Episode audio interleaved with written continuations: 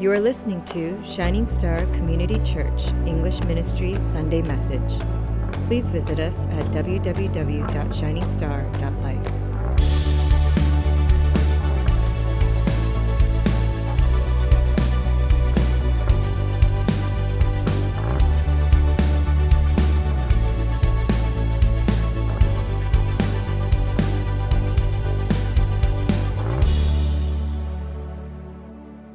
know, in, um, in 2007, uh, there was a lecture series that was happening at uh, Carnegie Mellon University. And this lecture series was uh, a time when they invited all of these professors to come to speak about this one hypothetical question. And this question was if you had one last lecture, if you had one last chance, what would you tell the world? If you had just one more opportunity, just one last one, then what would you tell the entire world? That was the whole question. And so professors from all over would come to speak about that. And during one of these lectures, there was a man named Randy Pausch, and he was a professor at Carnegie Mellon. And he was on the list to speak at one of those lectures as well. But as he was preparing a month beforehand, he found out that he actually had terminal cancer, terminal pancreatic cancer. And so for him, he only had a few more months to live. And so when he was preparing for this hypothetical question, it stopped being hypothetical, it became reality for him. And so for him, in his book, as he, as he was thinking about it, and as he was praying, as he was thinking and, and preparing for this, the words that kept going through his mind was, what do I want my last words to be? What do I want my last words to be? You see, in this passage here, it's part of a longer teaching called the farewell discourse. In other words, it was, it's the time right before Jesus' death. It was the night before his death, actually that he went to his disciples and he was teaching them exactly what he wanted them to know. And you see, Jesus, he was fully man, but at the same time, he was fully God. And so he knew that the next day, in a couple hours, he would die. He knew that. And so for him, the last thing that was on his heart were these words What do I want my last words to be to these disciples? What do I want my last words to be? Because he knew for a fact that these that in a few hours these disciples their lives would be completely transformed in a bad way. That their entire world would fall apart. Because you see the god that they followed the god that they trusted the god that they believed was to be true and the only way to heaven you see that god they would see him hanging on a cross dead. And so for them their entire lives would fall apart. And so for them, the one idea, the one thought that would go through their heads was if death could conquer Jesus, then it could conquer me too. There was this complete fear of death. And that fear of death is within all of us also. You know, in high school, I had this reoccurring thing, this episode that kept happening. It was for two to three months, I remember every single night before I went to sleep. Right before I went to sleep, right before I would pass out, I would all of a sudden start to have these really strange thoughts. And these thoughts would be so strange because I would never think about this before. But all of a sudden, I would begin to think about my parents dying, about my parents passing away. I began to think about that day when they get too old so they won't be able to move anymore. And that day when they're going to breathe their last, and I'm not going to be able to talk to them again. And that moved down inevitably to the last day of my brother, to the last day of my sister. And inevitably, it went down to the last day that I'm going to be alive. What's that day going to be like? What's that day going to be like when I know for a fact that I only have a couple more hours to live? And it was haunting to me. And it was to the point where I couldn't breathe at times. And I would have to turn on all the lights and just walk around and try to forget. It would be so bad. And I think it's scary because it's just so real, it's inevitable. When we watch scary movies, for example, if it gets too scary, what do you do? You just turn it off. If you go to a haunted house for fun or a haunted maze, if it gets too scary, then what do you do? You just turn around. I, I don't want to deal with this anymore. Just, you just turn, you just go, right?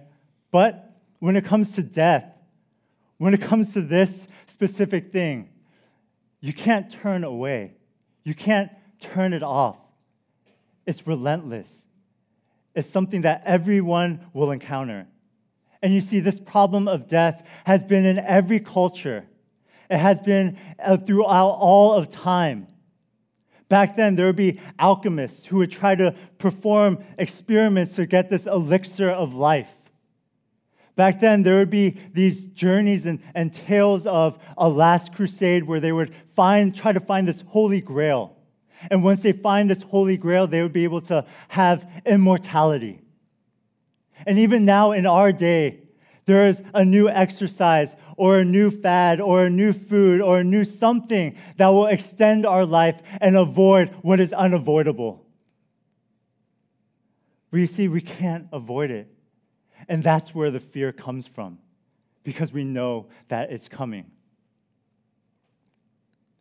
When Jesus was speaking to his disciples, he knew this. He knew that they would struggle with the fear of death. Because as much pain and as much persecution as they went through, it would be absolutely nothing to what they would endure in the future. Because these disciples would experience the worst deaths that you could imagine. They would be torn in two. They would be crucified upside down. They would be mauled by animals. This was their future. This is what they would have to endure. And yet, through this one passage, through this one word that Jesus says, these disciples completely change. These disciples completely have a different outlook on life to the point where we know that when they were in prison, when they were suffering, when they were facing death, they were praising God. They were so happy and they're shouting for joy. And so, what was that word? What was that one word of comfort that Jesus gave to his disciples that completely changed them? And it's in this passage here. He says, I will have a place ready for you. I will have a place ready for you. That's it. That's all he says. He says, Don't worry. Don't be troubled. Don't worry about any of those things because you know what? I'm going to have a home ready for you. I'm going to have a place where you belong. So you don't have to worry about what's happening now because I have a home ready for you. You see, home for us is a really powerful image. I don't think we, we really understand how ingrained it is in our lives, in our hearts, in our minds. We spend billions of dollars every year traveling back to our hometowns every Christmas season. We spend thousands of dollars building our homes, building a place where we can live. You know, in uh, 1993, there was a movie about two dogs and a cat trying to find its way back home. It earned over $30 million in the box office. It was called Homeward Bound. Great movie, by the way. 10 years later, in 2003, there was a movie about a fish trying to find its way back home. It earned over $300 million. It was a blockbuster phenomenon. It's still talked about today. It was called Finding Nemo. Excellent movie as well. Why? Why is this idea of home so big in our lives? Why is this idea of home such a big part of who we are? Why do we keep searching for a home? It's simple. It's because home is a place where you belong. Home is, is where you can be yourself. A home is where you can just you can just rest. You don't have to put on a facade. You don't have to put on a mask. You don't have to do anything else. This is that's where your home is. That's where you belong. You can have the absolute worst day at work. You can have the worst day at school. You can have the, ter- the most terrible things happen to you. And yet, when you step into your home, go to your seat, go to your bed, go to where you feel most comfortable, where you can drop down everything else. Man, that's home. That's home.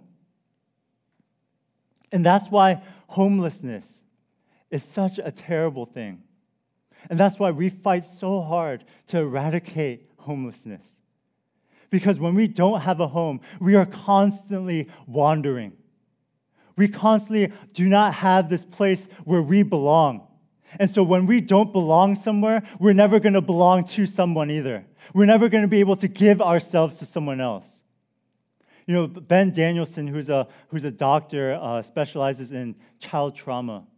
He talks about how when children don't grow up with a home, when they have grown up homeless, it says that they have a fundamental inability to attach to others.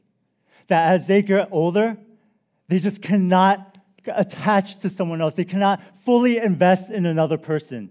And so they're constantly running from relationship to relationship. They're constantly running from person to person because for them, they have never belonged when they were younger, and so they can't belong when they're older either. And so homelessness is such a disease, it's such a pain in us, it's such a sin that we have to deal with. But the crazy thing is, and this is something that is important for us to know, that even if we find a home, even if you find a home, the greatest home that you will ever find is not going to be enough.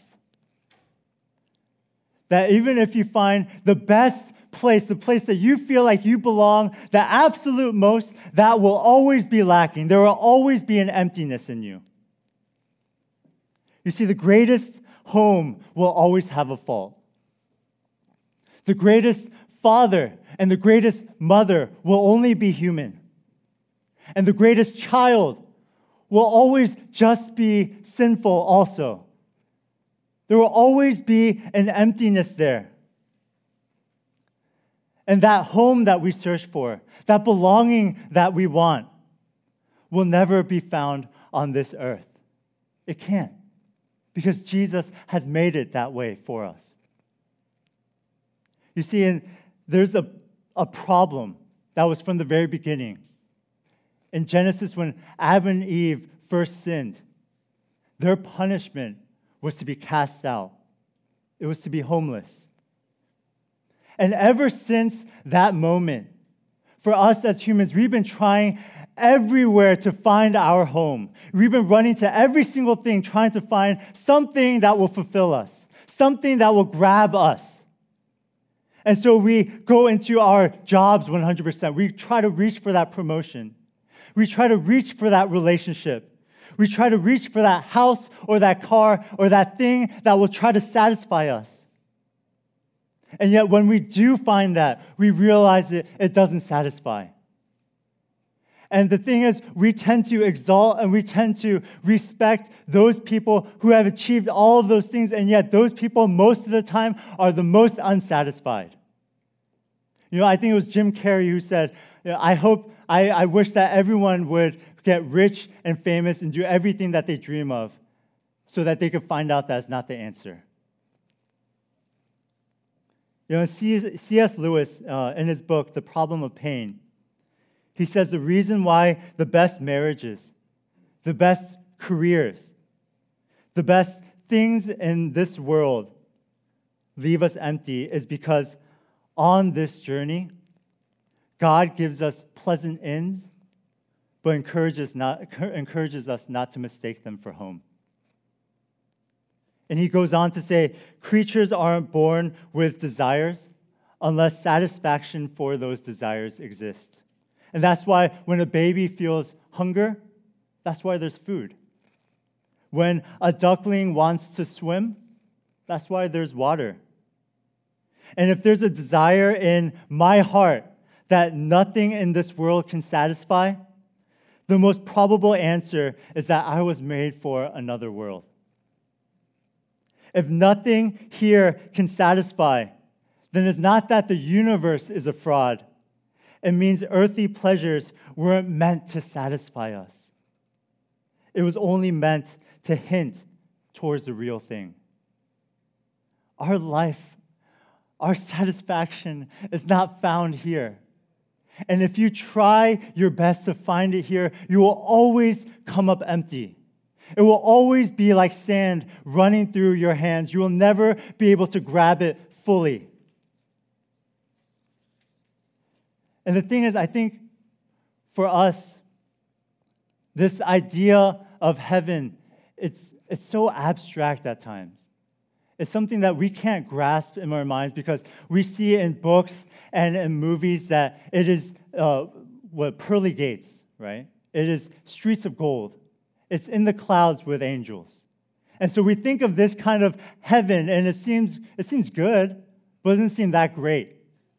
But the thing that's right in front of us, the thing that we can see that is right there, that is what I want more. And so for us, we automatically shift towards what we want here in this life instead of looking towards heaven. You see, a, a lot of religions, what they say heaven is, is, is more of a mental state. It's reaching a certain perfection in your mind, whether that is a type of nirvana, whether that is a type of uh, kind of reincarnation where you feel like you are uh, at the very peak of your existence. A lot of religions kind of say that. But heaven doesn't say that. Heaven's actually very clear. It says that there will be a new heaven and a new earth that will come. And it says that it, life will be so glorious there. It says that you will be so in love with everything that's happening there that it can't even compare to what we look at here. To the most beautiful sunset in this lifetime, it cannot compare to how heaven will be. But they say that heaven, the reason why heaven is heaven, the reason why heaven is so great is not because of how beautiful it is, it's because Jesus is going to be there with us. That's why in verse 3 it says this I will take you to be there because where I am, you may also be. See, that is what is important. Because for us, we can be with Jesus here, but it's not going to be anywhere near as intimate It's not going to be anywhere near as relational as it will be in heaven. You know, one of the best experiences that you could ever have is really giving all of yourself to someone else. In other words, trying to lay down all of the facade, all of the things that you're going, all the masks, all the walls that you have built up, and really showing that other person who you really are the, showing them your sin, your darkest parts, all of your past, and at the same time having them accept you. Man, that is a beautiful feeling. But you see, in heaven, Jesus, He's not going to just accept you, He's going to rejoice in you. He's going to praise and He's going to be so happy and thankful for you. It's going to be so much different it's like trying to compare a puddle to an ocean. Our relationship with Jesus will be incomparable to any type of relationship that we have here. And so, for us, what is our main question that we have? It's the question that Thomas has in this passage here How do we get to heaven? How do we get to heaven? Thomas says in verse 5 Lord, I, I don't know the way. I don't know how to get there. I have no idea how to get to this place that, called home. I want to go, but I don't know. But one thing I want you to know is that when Jesus says, I go to prepare a place, he's not talking about going to heaven. He's talking about going to the cross. You see, in Genesis, when Adam and Eve, when they sinned and their punishment was to be cast out, was to be homeless. That was the right punishment for them. That's the right punishment for us because you see, the wages of sin is separation from God. Because the more you sin, the more prideful you become, and the more separated from people you are. And so, our punishment, what we needed to have done, is to be homeless. That's our rightful punishment. And yet, Jesus, for him, he went to be homeless instead. He went to the cross to die. He took our punishment so that we could have a home. That's what Jesus took. He became homeless so that we could have a home. And so that's why death for us, it has no sting anymore. That's why death for us, it has no power.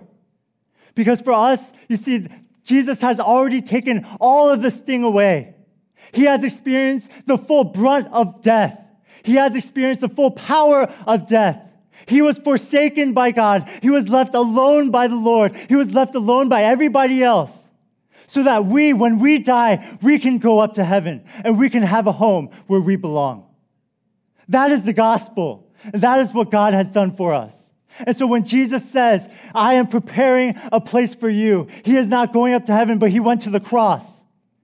And he knew from the very minute that he said those words that for him, he was going to experience a complete separation from God for that moment. He was going to, he was going to experience the most pain that you could endure. He was going to experience the full brunt of death. But he did that so that we could have a home.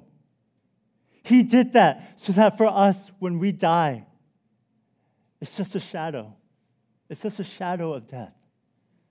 So that for us, when we die, we can praise the Lord and we can go to heaven where we belong. And we can go to heaven where we can be home. You know, Donald Barnhouse, he's a pastor in Philadelphia. He uses, he says uh, this story. A couple, a few years ago, his, his wife had uh, passed away. And it left him with uh, their three young children.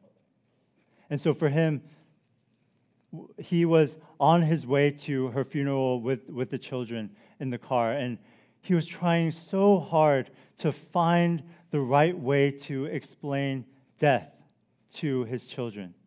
He was trying so hard to find the best way to explain what a Christian means when, it, when he means death.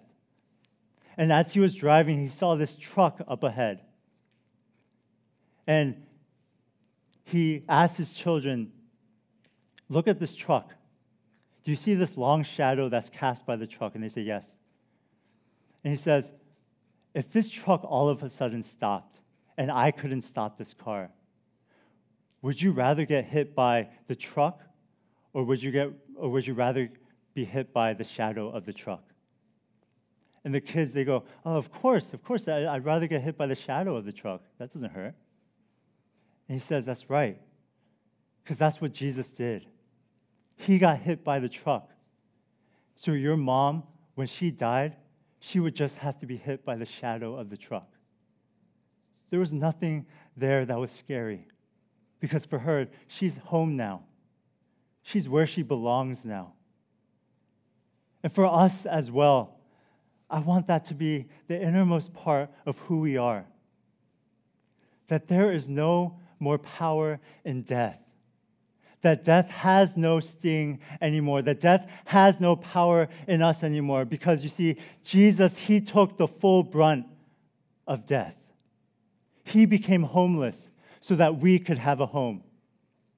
That's what Jesus did for us.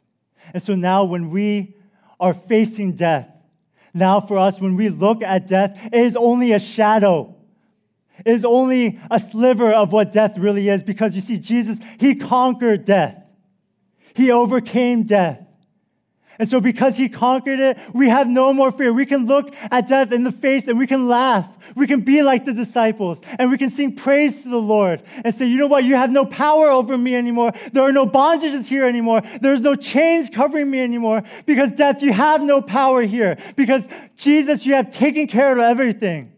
I know that you are waiting for me in heaven. I know that you have a home prepared for me now.